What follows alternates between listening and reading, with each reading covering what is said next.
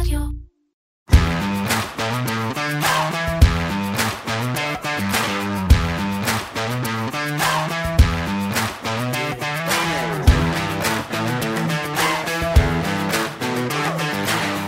נגיד בנק ישראל משלים בימים אלו ארבע, ארבע שנים וחצי בתפקיד, ונ, ונדמה שהשבוע קצת נמאס לו. לא נמאס לו מהתפקיד ולא מהעומס, אלא מזה שלא מקשיבים לו, או יותר נכון, לא שומעים לאזהרות שלו. הנגיד שנמצא ממש לקראת סוף הכהונה, משהו כמו חצי שנה, ואולי בעצם בגלל זה, הוריד השבוע את הכפפות, ובנאום בכנס בירושלים, תוך כדי שהוא אה, בהתחלה אפילו מוצא זמן להתבדח עם אה, אה, אלו שישבו לידו, הוא שיגר אזהרה ברורה וחדה. יש פיחות עודף בשקל, ואם לא נעשה משהו בקרוב, לא תהיה ברירה אלא להעלות את הריבית כדי לייצב את המטבע. ועל האזהרה הזו, החריגה במונחי השמרנות של בנק ישראל, נדבר היום בפרק נוסף של פודקאסט מנועי הכסף של כלכליסט עם הכלכלן והאסטרטג הראשי של פסגות אורי גרינפלד, אהלן אורי. אהלן שי. אנחנו גם אם יהיה לנו, אה, אה, כמובן נדבר על המשמעות, ואם יהיה לנו זמן גם נדבר בסוף על אה, אה, הדברים שאמר שר האוצר באותו כנס, אה, אני חושב שמשהו כמו שעה לפני, נדבר קצת על אה, זה, אבל אה, אתה יודע מה? תן לי להתחיל... אה, אה, דבר ראשון, הנגיד, אתה יודע מה, הרבה ציטוטים היו לו, באמת היה, היה נאום אה, מאוד מעניין, אני ממליץ, אתם יכולים לראות ביוטיוב את הנאום הזה. הוא אמר, אתה יודע מה לפני, אני רוצה לשאול אותך על לפני, הוא אמר, קל יותר להוריד אינפלציה מ-9% ל-5% מאשר מ-5% ל-2%. אז עוד לפני שנדבר על, ה, אה, על ההיחלשות של השקל. תסביר לי רגע את, ה, את האמרה הזאת. אני חושב שמה שהוא התכוון זה לזה שברוב המקומות בעולם, כשהאינפלציה הייתה 9 אחוזים, חלק גדול ממנה נבע מכל בעיות צד ההיצע של הקורונה, של הפלישה של רוסיה לאוקראינה, אה, דברים שמתקנים את עצמם. זאת אומרת, ברגע שהשינוע העולמי, שרשראות האספקה העולמיות חזרו לתפקד, ויש מספיק אה, אוניות והנמלים עובדים, אז המחירים אה, הפסיקו לעלות, ובטח אפילו יורדים, אנחנו רואים את זה אפילו פה במדדים בארץ, אתה יודע, היה לנו כמה מדדים גבוהים, אבל אתה מסתכל בתוך המדע, אתה רואה שמחירי הריהוט בירידה, מחירי הרכבים יד שנייה בירידה. אלה דברים, זה מצחיק שאומר קל יותר, כי אלה דברים שבכלל לא קשורים לבנק המרכזי. אז זה קל שאתה לא צריך לעשות שום דבר, והאינפלציה יורדת לבד מ-9 ל-5, כמו שקרה בארצות הברית או באירופה. אז אולי הוא מתכוון ש... קודם זה קרה, מה שאתה אומר זה קודם מ-9 אחוזים זה ירד לבד בלי שעשינו יותר מדי דברים, ועכשיו זה, זה כבר בעייתי. בדיוק, זה בעצם הסיפור. אה, אני חושב שזה... כי יש כאילו סוג של ביקורת, או לפחות אנחנו רואים אה, אה, כותרות בתקשורת, על זה שתראו, הנה, באירופה ובארצות הברית האינפלציה יורדת, ובישראל היא עדיין לא יורדת. כן. אולי בנק ישראל לא עושה משהו כשורה. והוא צודק שהוא אומר, האינפלציה בארצות הברית ובאירופה יורדת, בלי קשר למדיניות של הבנק המרכזי. היא פשוט יורדת בגלל צד ההיצע. צד הביקוש, שזה הצד העקשני, שהוא נובע משוק העבודה שהוא עדיין מאוד חם, אה, והעליות בשכר שיש, והכלכלה שעדיין חזקה ומייצרת אינפלציה, זאת באמת אינפלציה שהרבה יותר קשה להוריד אותה, כי כדי להוריד אותה אתה צריך שעליות הריבית כבר יתחילו אה, לעבוד, להשיא פירות, לייצר האטה במשק, ואתה תמיד חושש שההאטה הזאת תהיה חריפה מדי, ואתה לא רוצה לגרום למיתון עמוק מדי, אז אתה הרבה יותר זהיר בהעלאות הריבית האלו, וגם לוקח להם הרבה זמן, אנחנו מדברים על זה, זה שנה, שנה וחצי. זה מה שמגדירים אינפלציה אה, אה, דביקה? בדיוק, אינפלציה דביקה זה בדיוק האינפלציה הזו, שהיא רוחבית קודם כל, היא באה בעיקר במוצרים הלא שכירים, מוצרים ושירותים לא שכירים, זאת אומרת, לא דברים שאתה קונה ומוכר, מייבא או מייצא, אלא בעיקר בכל מה שקשור לשוק העבודה, לעלייה בשכר. ויש את ספירלת השכר, שבה כשהשכר עולה, המחירים יעלו. המחירים יעלו, השכר יעלה עוד יותר. וזה משהו שמאוד קשה לעצור אותו, הדרך היחידה בעצם לעצור אותו, ודיברנו על זה כמה פעמים, היא לגרום לעלייה בשיעור האבטלה, לגרום להאטה במשק שתביא לעלייה בשיעור האבטלה, ואז בעצם הספירלה שמגיעה דרך השכר אה, תישבר, אבל כדי להגיע לשם, א', אתה צריך להעלות ריבית, לרמה שהיא מספיק גבוהה כדי לגרום להאטה, שלא תמיד ברור כמה זה, וגם כשאתה עושה את זה, אתה משתדל לעשות את זה בעדינות, כי אם סתם תזרוק את הריבית ל-8%, אז כנראה שתעצור את האינפלציה, אבל אתה גם תגרום למיתון אה, שלא, עמוק מדי, כן. שאתה לא רוצה להגיע לשם. אה, אז יש פה גם את האפקט של הזמן ואי הוודאות, ופה, אתה יודע, אני בטח לא הסנגור של בנק ישראל, אבל uh, בסוף ת, יושבים אנשים, חכמים ככל שיהיו, ובאמת אנשים חכמים וכלכלנים מאוד בכירים עם המון ניסיון, אבל הם צריכים לקבל החלטה על סמך נתונים של מה שכבר היה, הרבה פעמים גם היה מזמן, יצאו נתוני הרבעון הראשון. אנחנו ביוני, מה, מה זה משנה מה כן. קרה במרץ? ועל סמך הנתונים האלה אני אמור לקבל החלטה שאני יודע שההשפעה שלה תקרה רק בעוד שנה, שנה וחצי. והיא עלולה להביא למיתון, ואני מקווה שלא למיתון עמוק מדי. אז זה המון באמת אה, אה, משחק של גם ניסוי וטעייה וגם לנסות למשוך קצת זמן ככל שניתן. זה קשה, אבל אני חושב ש... ותכף נדבר על זה גם במובן של השער חליפין.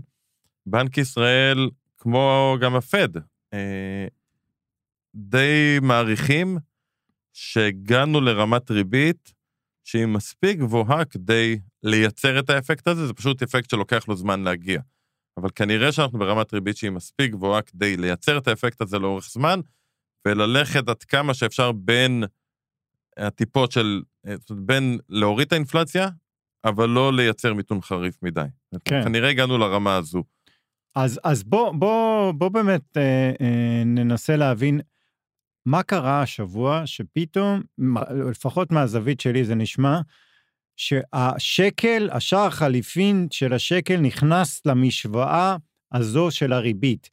הנגיד אומר בצורה חד משמעית, תקשיבו, אם אה, אה, הפיחות העודף, הוא מגדיר את זה, זאת אומרת שהשקל באיזשהו מודל אה, כלכלי שהם עשו, הוא ראה שהשקל נחלש בגלל בעיות, אה, בגלל אירועים אה, פנימיים פה, והוא מכניס את הריבית למשוואה, הוא אומר, תקשיבו, וזו פרשנות שלי, גם אם האינפלציה תרד ואנחנו נשלוט עליה, כל עוד השקל ב-3.75, 3.80 ימשיך לעלות, אנחנו נעלה ריבית בשביל אה, למתן את זה.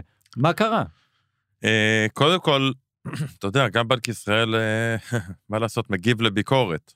ועל בנק ישראל יש היום שתי ביקורות עיקריות, שאפילו סותרות אחת השנייה. אתה מצד אחד שומע הרבה שאומרים, הנה, העליתם ריבית ושום דבר לא קורה, האינפלציה עדיין גבוהה, אז בנק ישראל בכלל לא יודע לעבוד, או לא יודע איך לקרוא לזה. העליתם ריבית וזה לא מוריד האינפלציה, אז בשביל מה העליתם ריבית?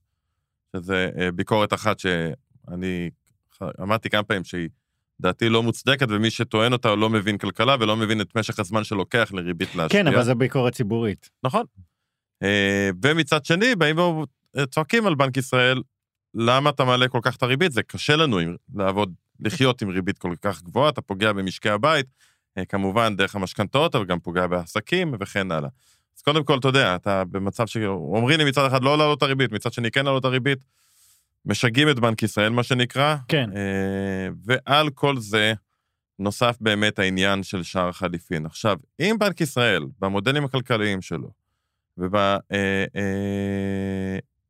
אה, שמחלקת המחקר מראה לוועדה המוניטרית, והם באים ואומרים, תראו, רמת הריבית היום היא כזו, שאמורה לייצר את האפקט שאנחנו רוצים שיקרה, אפילו כאילו סוג של דרך המלך, אנחנו כן נייצר האטה, היא תספיק כדי להוריד את האינפלציה, היא לא, היא לא עמוקה מדי כדי לגרום פה למיתון חריף, הנה, אנחנו שמה. הגענו, אפשר להפסיק לעלות הריבית, אבל אז יש לנו את הפיחות בשקל, שכמו שבנק ישראל אומר, ורואים את זה בבירור גם, יש לנו כנראה באזור החמישה אחוזים פיחות בשקל, שנובעים מהסיפור של הרפורמה. אה, התמסורת בין שער החליפין לשקל היא בערך 1 ל-10, יש כאלה שיגידו 1 ל-15, אבל בואו אני אקח דווקא את ה... אה, מה, הכוונה 1 ל-10? הכוונה היא שעל כל אחוז פיחות של השקל, כן. אתה מקבל עוד 0.1 לאינפלציה. אוקיי. אז אם היה לנו 5 אה, אחוזים פיחות, זה עוד חצי אחוז לאינפלציה. שזה הרבה. זה לא מעט בכלל. ויש כאלה שיגידו שהפיחות אפילו אולי יותר חריף, ויש כאלה שיגידו שגם התמסורת היא יותר גבוהה. יש לא מעט מחקרים שבודקים את התמסורת הזו, גם בבנק ישראל עשו כאלה מחקרים, והתוצאות נעות בין באמת 0.1 ל-0.2, תלוי על איזה מחקר מסתכלים. אני נוטה להעריך שהתמסורת היום היא כנראה יותר נמוכה, כי הרי כשעושים מחקר בודקים נתונים היסטוריים. כן. כנראה התמסורת היום היא יותר נמוכה ממה שקרה בהיסטוריה של ישראל, אה, בעיקר מהסיבה של אה, שיפור בתחרות בלא מעט ענפים, והעניין של אה, ההיצע האינסופי. זאת אומרת, בעבר כשהיית רואה את השקל מפוחת, הרי ההשפעה על האינפלציה, אולי נגיד את זה קודם, ההשפעה של השער חליפין על האינפלציה באה לידי ביטוי דרך מוצרים מיובאים. כל מוצר שמיובא, שנקנה בדולרים בארצות הברית או בעולם, והם מייבאים אותו לארץ, המחיר שלו בשקלים עולה פשוט בגלל שהשער חליפין עלה. זה נכון לדלק, וזה נכון לטלוויזיה, וזה נכון לספה, וזה נכון לרכב. היבואן בעצם צריך למכור אותו ביותר שקלים כדי לשמור על אותה רמת רווחיות. זאת אומרת שאם יש לי מחיר של uh, מחשב, והיה פיחות בשער החליפין, המחיר שלו בשקלים אוטומטי יעלה. כן, אתה, אתה יבואן, אתה קונה את המחשב הזה נאמר באלף דולר בחו"ל. כן. אז הוא עולה לך לפני uh, כמה חודשים 3,400 שקל. על זה אתה רוצה להעמיס את השכר של העובדים ועלויות שכר דירה וכן שזה בשקלים, ואתה מוכר אותו ב-4,000 נאמר. כן. עכשיו, כשאתה קונה אותו באותם אלף דולר, זה עולה לך 3,700 שקל. כן. תעמיס את אותם העמסות. אתה מגיע לצח... לבעצם מחיר יותר גבוה. אז זה, זו התמסורת שיש בין השער חליפין אה, לאינפלציה, ולפי בנק ישראל יש פיחות עודף, מה שאומר שהאינפלציה צריכה לעלות. לדעתי בעבר התמסורת הזאת הייתה יותר גבוהה, כי היום בלא מעט ענפים התחרות כן גדלה ויש היצע. למשל, מוצרי אלקטרוניקה. הפעם מוצרי אלקטרוניקה בארץ היו משמעותית יותר יקרים מבחו"ל, היום זה אותם מחירים. אם אתה נכון. קונה בארץ, אה, לא יודע, אה, אה, דיסקמן, סתם. קונה אה, כבל אה, USB בארץ ובחו"ל, זה אותם מחירים, בריהוט, גם כי תחרות, התחרות יותר גדולה, וגם כי אפשר היום להזמין ולייבא בהרבה יותר קלות. אז אני מניח שהתמסורת יותר נמוכה ממה שהמחקרים שמתבצעים על נתוני עבר הראו. ולכן אני לוקח בחשבון, נאמר, תמסורת של 1 ל-10, אז אם יש פיחות עודף של 5 אחוזים, 6 אחוזים, זה אומר עוד חצי אחוז לאינפלציה, וזה הרבה. ואז בנק ישראל בא ואומר, חבר'ה, תראו, אני עשיתי את העבודה שלי. הבאתי את הריבית, אני יודע שזה כואב, אבל הבאתי את הריבית לרמה שאמורה לעשות את העבודה ולהוריד את האינפלציה. אבל עכשיו, בגלל הנושא של הרפורמה, האינפלציה ממשיכה לעלות, או יותר גבוהה ממה שהיא צריכה להיות, ולי נתנו תפקיד, והתפקיד שלי זה להחזיר את האינפלציה לסביב אה, ה-2 אחוזים. ולכן, גם אם אני חושב שהריבית היא במקום הנכון, אין לי ברירה אלא להמשיך להעלות אותה, כי פשוט האינפלציה נמשכת כלפי מעלה בגלל נושא שער חליפין. כן. ושאלת, התחלת מזה של למה עכשיו הוא התחיל לדבר על זה, אז תמיד בנק ישראל דיבר על שער חליפין. כל הודעה של בנק ישראל יש התייחסות לנושא שער חליפין, כי תמיד שער חליפין השפיע על האינפלציה. אני חושב שהשילוב של הביקורות שיש על בנק ישראל, פלוס הרמת ריבית שהגענו אליה, פלוס הרצון גם אולי במובן מסוים להביע דעה על נושא הרפורמה ועל ההתנהלות אה, סביב נושא הרפורמה ומה שזה עושה. כן. השילוב, והאמת שגם אתה צודק, פלוס זה שנשאר לו עוד כמה חודשים בתפקיד, ואולי גם לזה יש משמעות, כנראה שגם לזה יש משמעות. וסביר להניח ש... הוא לא, לא, קדנציה לא תוארך, לא. לא. כנראה שלא. אוקיי. אה, השילוב של כל אלה הביאו את אמיר ירון באמת להגיד אה, דברים שבדרך כלל לא שמענו ממנו. זה סוג של ביקורת בעצם אתה יודע, הוא, הוא, הוא, אי אפשר להגיד שהוא לא, הוא לא נתן, הוא לא סיפק אה, אה, בכל הזדמנות ביקורת על המהלכים של הממשלה. אז בעצם אתה אומר שזו דרך עקיפה? כן, כן, אני חושב שיש בזה משהו גם מזה. לא הקשיבו לי פה, אז אני הולך uh, מהדלת, uh, לא הקשיבו לי בדלת, אני הולך לחלון? כאילו, זה בעצם ה... יפה אמרת, כן. כן. יותר, הוא, הוא נוקש בגג כבר.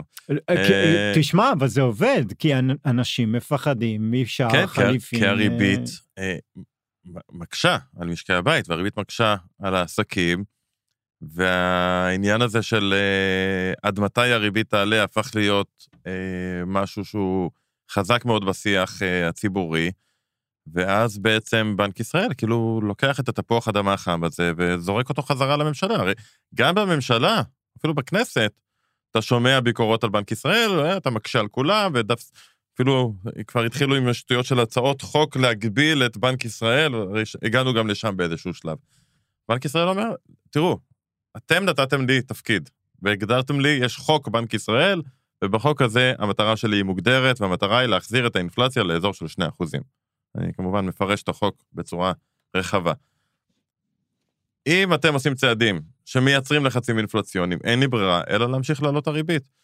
אז קודם כל יש פה באמת את העניין הנטו-כלכלי בסיסי של לעשות את העבודה שלו. ואני חושב שמעבר לזה, יש פה גם באמת עניין של ביקורת אה, על ההתנהלות סביב הרפורמה, ועל חוסר הוודאות, ועל מה שזה עושה לשער חליפין. אני אפילו לא מדבר, אתה יודע, אמרת נכון, כן, אמיר ירון דיבר על הרפורמה כבר בהתחלה, ועל השלכות ארוכות טווח שיכולות להיות לה על המשק, וכן הלאה. אפילו את זה כאילו הוא שם בצד עכשיו, זה... בוא נגיד שאפילו לא תהיה רפורמה. השלכות ארוכות טווח כרגע זה לא הסיפור, הסיפור הוא החוסר ודאות והחוסר החלטיות, ומה שזה עושה לשער חליפין, ומה שהשער חליפין עושה לאינפלציה, וכתוצאה מזה לריבית. אה, ו... תשמע, חלק מה, מהביקורות אבל, אה, אה, שלפחות שמעתי שהנגיד לא מצליח להתמודד עם האינפלציה, שוב, זו ביקורת קצת פופוליסטית, אבל היא קיימת. לא מצליח להתמודד עם האינפלציה, אז הוא בא ואומר, תקשיבו, אה, אה, אה, זה התירוץ שלי, השקל. כלומר, אה, אה, הסיבה שאני ממשיך להעלות את הריבית, זה השקל. זה, זה קצת מרגיש אה, קצת מוזר. תראה, הם, הם הביאו בהחלטת הריבית האחרונה שלהם, בנק ישראל הביא כמה וכמה דוגמאות לכך למה להערכתם אנחנו או נמצאים או ממש קרובים לרמת ריבית שהיא מספיק גבוהה. למשל, אם אתה מסתכל על האינפלציה, אז אנחנו באמת בחמישה אחוזים אינפלציה, אבל אם מסתכלים על, ה... על האינפלציה של השלושה, ארבעה חודשים האחרונים, אתה רואה שכן יש איזושהי מגמת ירידה. זאת אומרת, אתה כן, ועוד פעם, אתה רק עכשיו באמת אמור להתחיל להרגיש את ההשפעה. לבוא ולהגיד, הנה, כבר שנה אתה מעלה ריבית ואין השפעה על האינפלציה, זה באמת לא חוכמה, כי לא הייתה אמורה להיות השפעה על האינפלציה. זה לוקח בין שנה לשנתיים אפילו, ואני חושב, הערכה שלי, אני לא יודע מה חושבים בוועדה המוניטרית, אין לנו, אה, לא ראיתי התייחסות לזה. אה, אני חושב שכולם מבינים שגם הפעם ייקח לריבית יותר זמן מבדרך כלל להשפיע על האינפלציה בכל העולם. כן. בגלל העניין של החיסכון האדיר שהיה למשקי הבית בתקופת הקורונה, הרי כל הרעיון של איך הריבית משפיעה על האינפלציה, היא בעצם אמורה לגרום לך לצרוך פחות. או אם יש לך כסף עודף, אז הנה, קבל 4% בפיקדון, תוציא פחות כסף, כי כן. כשהריבית הייתה נמוכה, לא היה לי בשביל מה לחסוך, אז פשוט צרחתי כמה שאני יכול. או בצד השני, מי שלקח הלוואות, לקח את המשכנתה, המשכנתה התייקרה באלף שקל, כנראה שתתחיל להוציא פחות על דברים אחרים. ואני חושב שפה,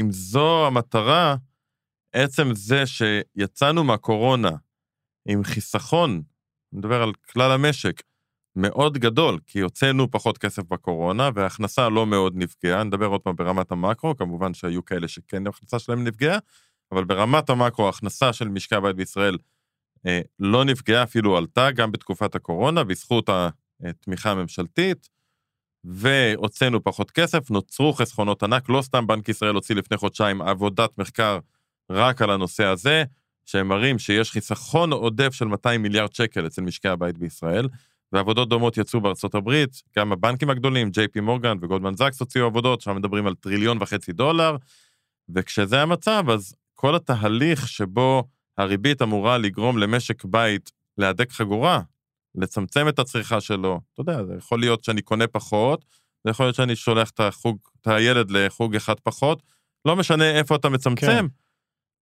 התהליך הזה אמור לקחת בין שנה לשנתיים בדרך כלל, הפעם אולי אפילו ייקח יותר בגלל החסכונות.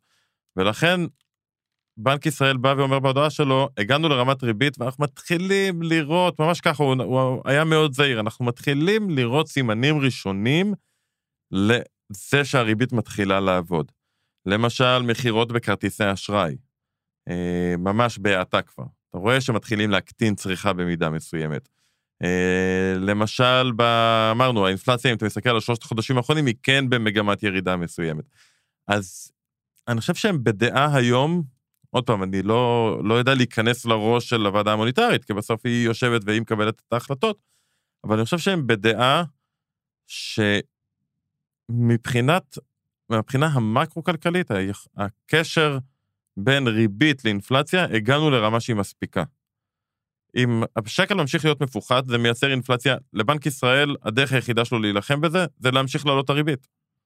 כדי לצמצם את הפיחות כן. של השקל. ככל כן. שהריבית פה יותר גבוהה, כאילו יש כוחות נגדיים לפיחות השקל, כי כביכול ההשקעה בישראל הופכת להיות עדיפה על השקעה במקומות אחרים, ככל שהריבית פה יותר גבוהה. כן. אז אין לו, כאילו, זה מה שהוא בא ואומר, עשיתי את העבודה, זה היה אמור לעבוד כבר, או, או ממש מתחיל לעבוד, אבל אם אנחנו נמשיך לראות את השקל מפוחד, לא תהיה לי ברירה, אלא להמשיך לעלות להמשיך. את הריבית. ו- וזה, וזה אכן התחזיות, נכון? אה, אה, לא הפסקנו בישראל, אה, לא נפסיק בישראל. קודם כל, בהחלטה הקרובה, אני חושב שיש הסתברות של 100%, אני חושב שרוב ההערכות היום... 100%. כן, להעלאת ריבית נוספת של רבע אחוז. חושב שגם רוב ההערכות היום בשוק של החזאים המקצועיים, בבתי ההשקעות והגופים הפיננסיים, שנראה עוד העלאת ריבית.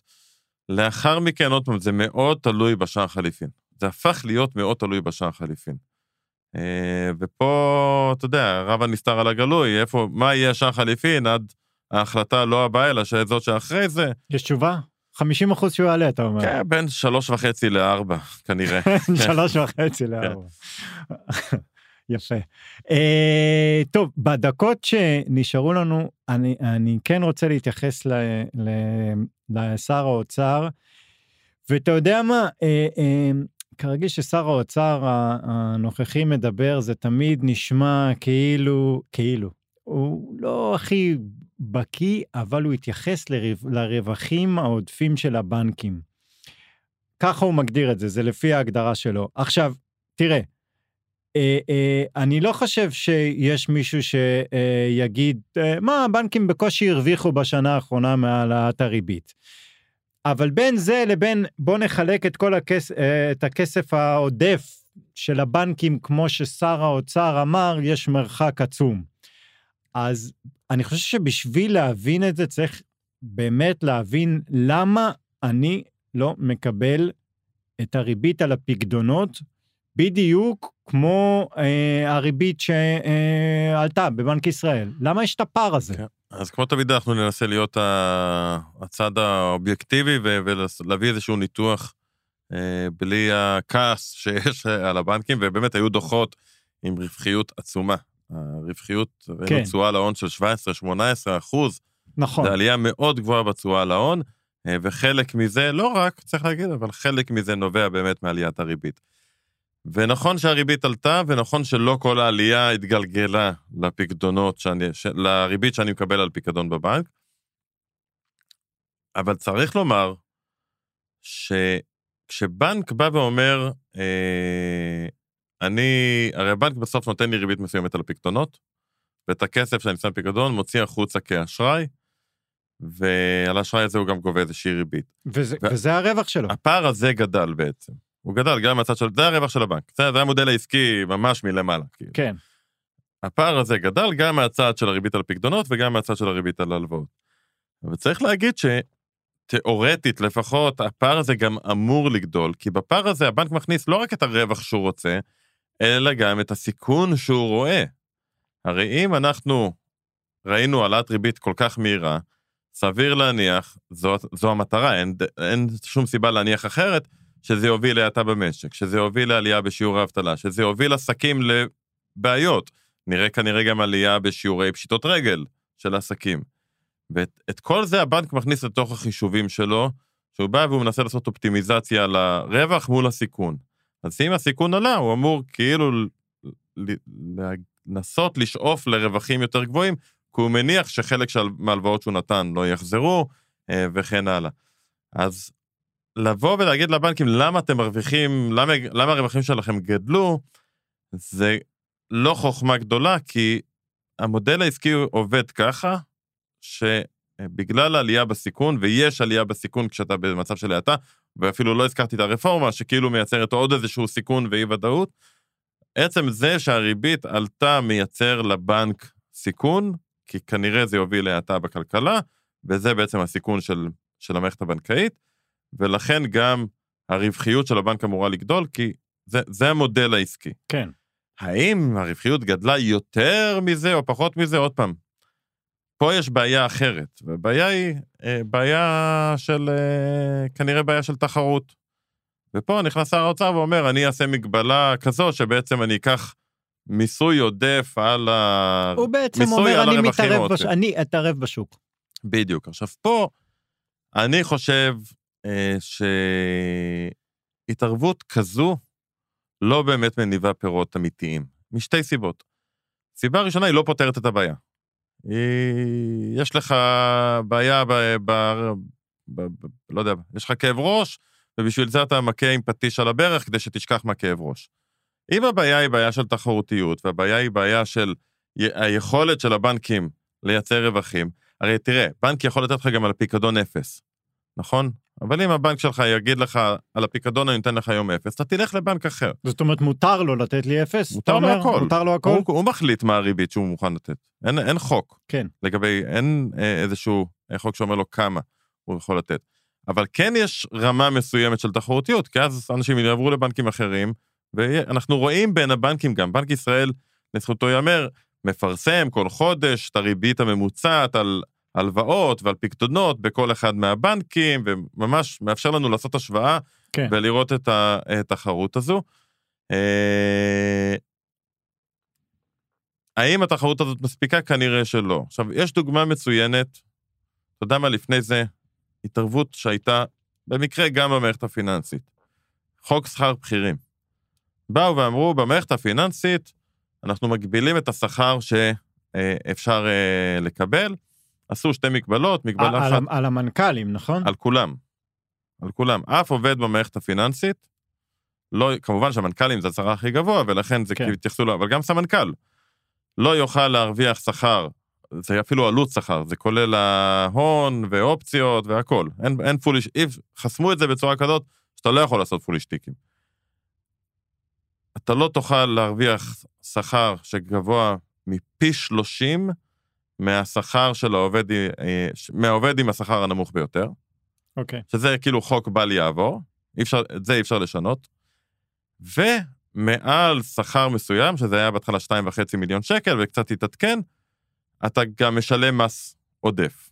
על כל שקל שמעבר לשכר של 2.5, פלוס השינויים שהיו, אתה תשלם מס עודף. אוקיי. Okay. אז תאורטית, בנק יכול מחר להגיד, אני משלם למנכ"ל 8 מיליון שקל, אבל א', הוא יצטרך לשלם הרבה מס על זה, וב', הוא יצטרך להעלות את השכר בצורה משמעותית לכל העובדים בשכבות ה... עם השכר הנמוכים יותר.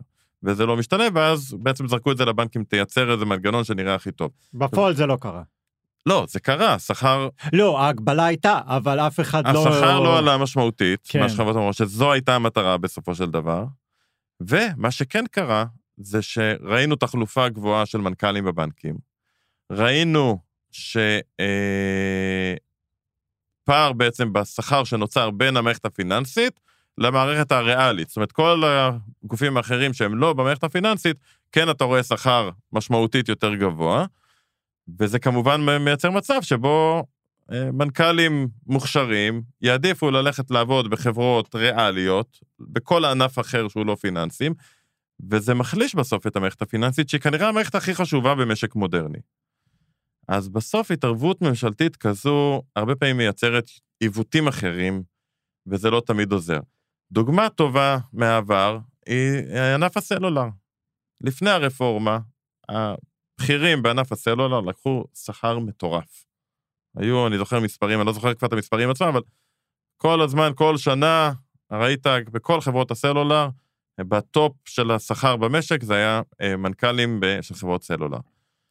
ועשו רפורמה אמיתית בסלולר, עוד פעם, גם היא לא, אה, יש לה את הבעיות שלה, אבל לא ניכנס לזה. אבל כן, זו רפורמה שעבדה, שהורידה בצורה חדה מאוד את המחירים, הורידה בצורה חדה מאוד את הרווחיות של החברות, ולאט לאט השכר בענף הסלולר הפך להיות דומה לשכר בענפים אחרים. זאת אומרת, כשיש לך בעיה, תנסה לפתור את הבעיה. נכון. ולא לעשות איזשהו, סתם, בוא נזרוק מגבלה, בוא נזרוק מס, ושכולם ייהנו מזה. וזה מוביל אותי לבעיה השנייה. גם אם מחר, אגב, אני לא חושב שזה באמת יקרה, אבל אי אפשר לדעת, אנחנו בעולם פופוליסטי. גם אם עושים מס כזה על רווחים עודפים, ולך תדע איך אתה מגדיר את זה, ומה זה רווח עודף, ומה זה רווח אמיתי, וסיבוך אחד שלם שאני לא יודע איך פותרים אותו, אבל נגיד שאיכשהו טובי המוחות הצליחו לפתור אותו, מה אתה עושה עם הכסף? הרי בא שר האוצר, הוא אמר, אני ימין כלכלי. אם תיקח את הכסף הזה ותפנה אותו למנועי צמיחה במשק, אחלה.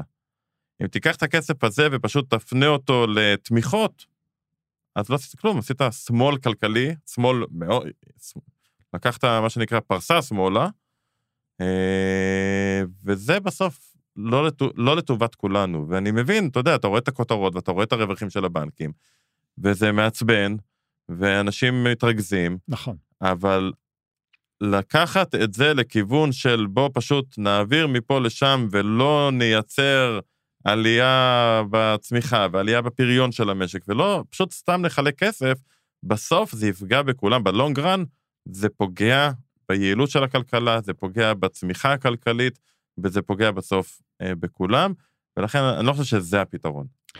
אוקיי, אה, דיברנו מספיק על, ה, על הבנקים. התעצבנו מספיק. כן, נכון.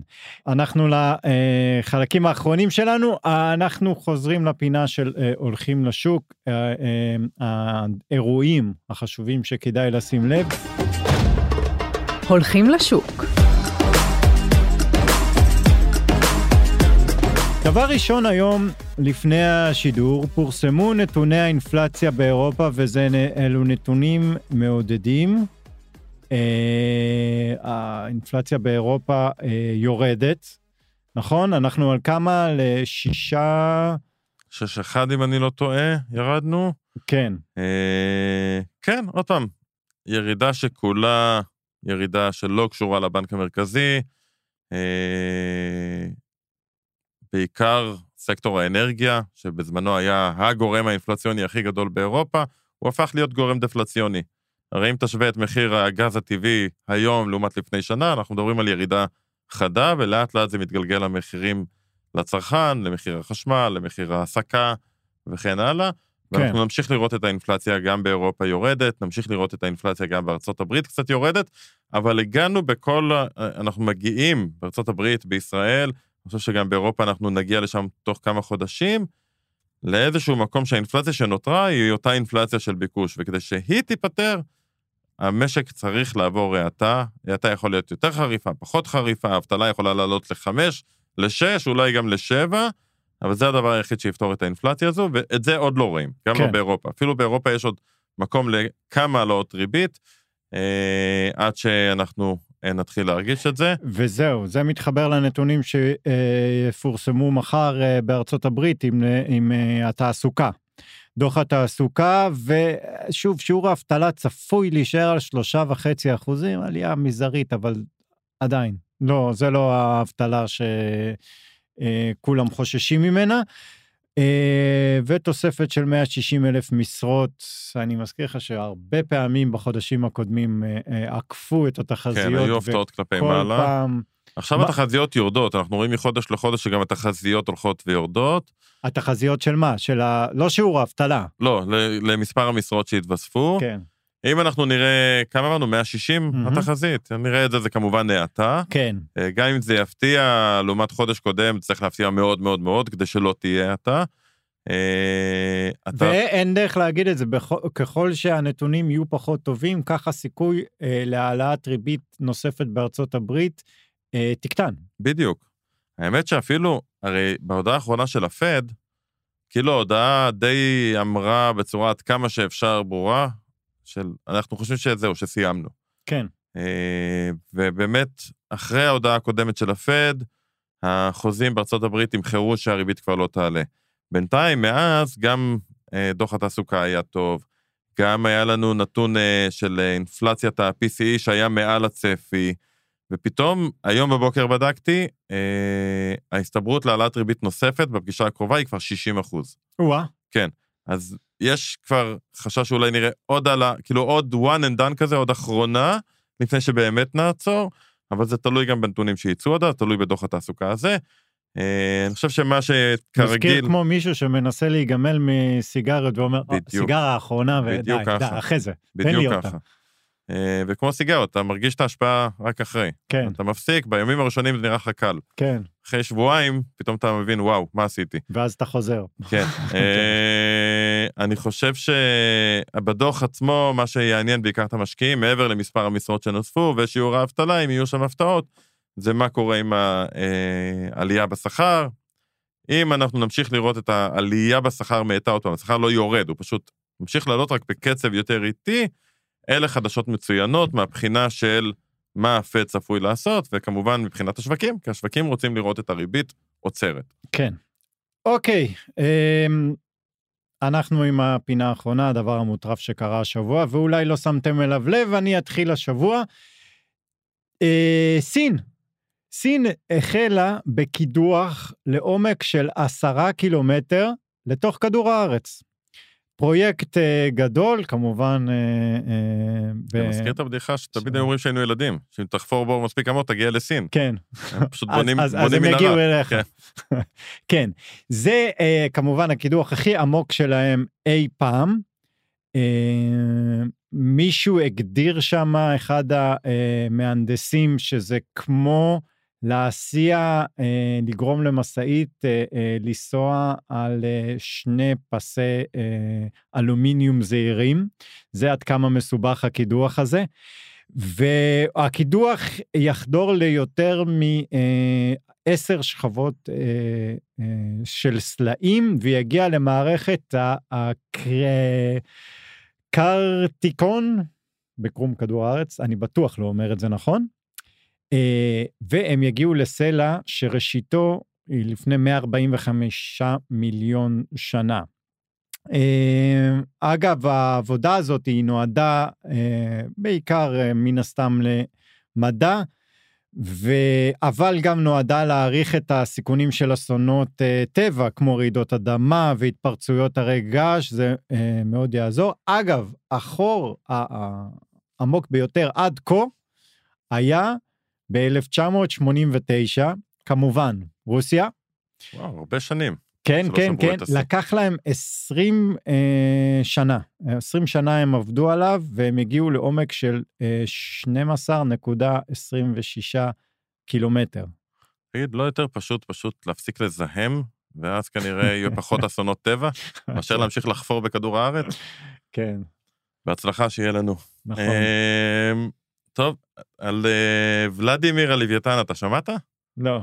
אז אני אכיר לך אותו. ולדימיר, האמת שזה כתוב H ולדימיר, אני אקרא לו ולדימיר ברשותך. אה, זה לוויתן מסוג בלוגה, שראו אותו פעם ראשונה ב-2019 בצפון אה, של נורבגיה, איזה דייג ראה אותו, וראה לוויתן, אתה יודע, זה לוויתנים ענקיים מאוד, הבלוגה, אה, עקב אחריו קצת, ופתאום הוא ראה שיש לו על הגב כמו תיק. אוקיי. והלכו ובדקו את זה, ומצאו תיקים, אה, בתיקים האלה כל מיני מכשירים אלקטרוניים, אה, שפשוט אה, רשום עליהם אה, יוצר בסנט פיטרסבורג. אהה. וההערכה היא שזה פשוט לוויתן ריגול, ריגול. של רוסיה, ששט שם במ- במים של אה, צפון אירופה, וזה היה נשמע בזמנו כמו איזה, אה, אתה יודע, אגדה אורבנית. אה, והשבוע, הם פתאום גילו, מצאו אותו עוד פעם, שוחה ליד אה, שוודיה. אה, עוד פעם זיהו אותו, עוד פעם ראו שזה אותו לוויתן עם אותו, עם אותו תיק? אותם, עם אותו תיק, בדיוק.